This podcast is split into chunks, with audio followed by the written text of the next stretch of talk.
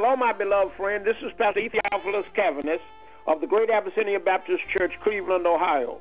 Again, I'm calling to let you know that I am constantly praying for you and your loved ones. God loves you, and so do I.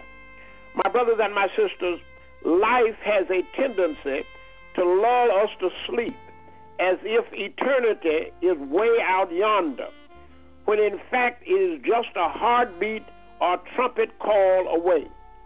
Jesus is coming, the Bible says, in the twinkling of an eye. Suddenly, cataclysmically, just like that, he comes. Whatever we do, we must do it with urgency. We must do it with all our heart and might. The greatest resource that we have with God as our defense and hope is fervent, heartfelt, and sincere prayer. We as believers are in a cosmic battle, not against flesh and blood, but against principalities, rulers, authorities, powers of darkness, spiritual wickedness in high places. Prayer is an intercontinental missile that travels at the speed of light. No other missile can shoot it down. We can pray with fasting and send that missile against the enemies of righteousness. Nothing pleases the devil, our adversary, more than seeing Christians leaving out the power of God through earnest, persistent prayer. Christians on their knees scares the daylights out of the devil. The effectual, fervent prayers of the righteous availeth much.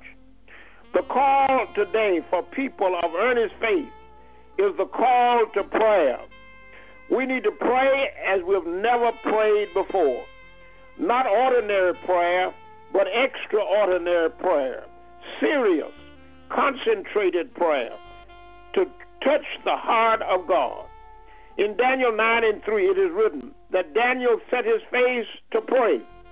In Matthew 26 39, it says that Jesus went a little further and fell on his face and prayed.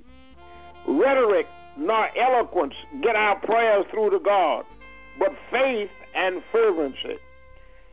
If you have the faith, God has the power, and He can do anything but fail. Christmas reminds us that God came in Jesus Christ to earth to reassure us that He loves us and is just a prayer away, always there to hear our prayers and to supply our every need. Keep on praying with tears, with urgency, and with fervency until the power of the Lord comes down and the miracles of the Lord take place. Let us pray. O oh God, our gracious, kind, and everlasting Father, hear our prayer today. Make your will be our will, and our will be your will. Keep us in the power of your might, and we shall give you all of the honor and all of the glory.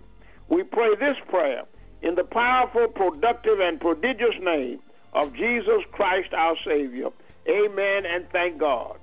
Now, until we can again reassemble in the holy house and sanctuary of God, streamline with us Sunday morning, 11 o'clock a.m. Co-Pastor Caviness will be preaching.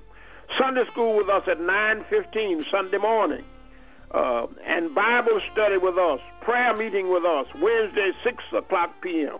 Until then, be safe, be prayerful, be smart, be well, and be blessed.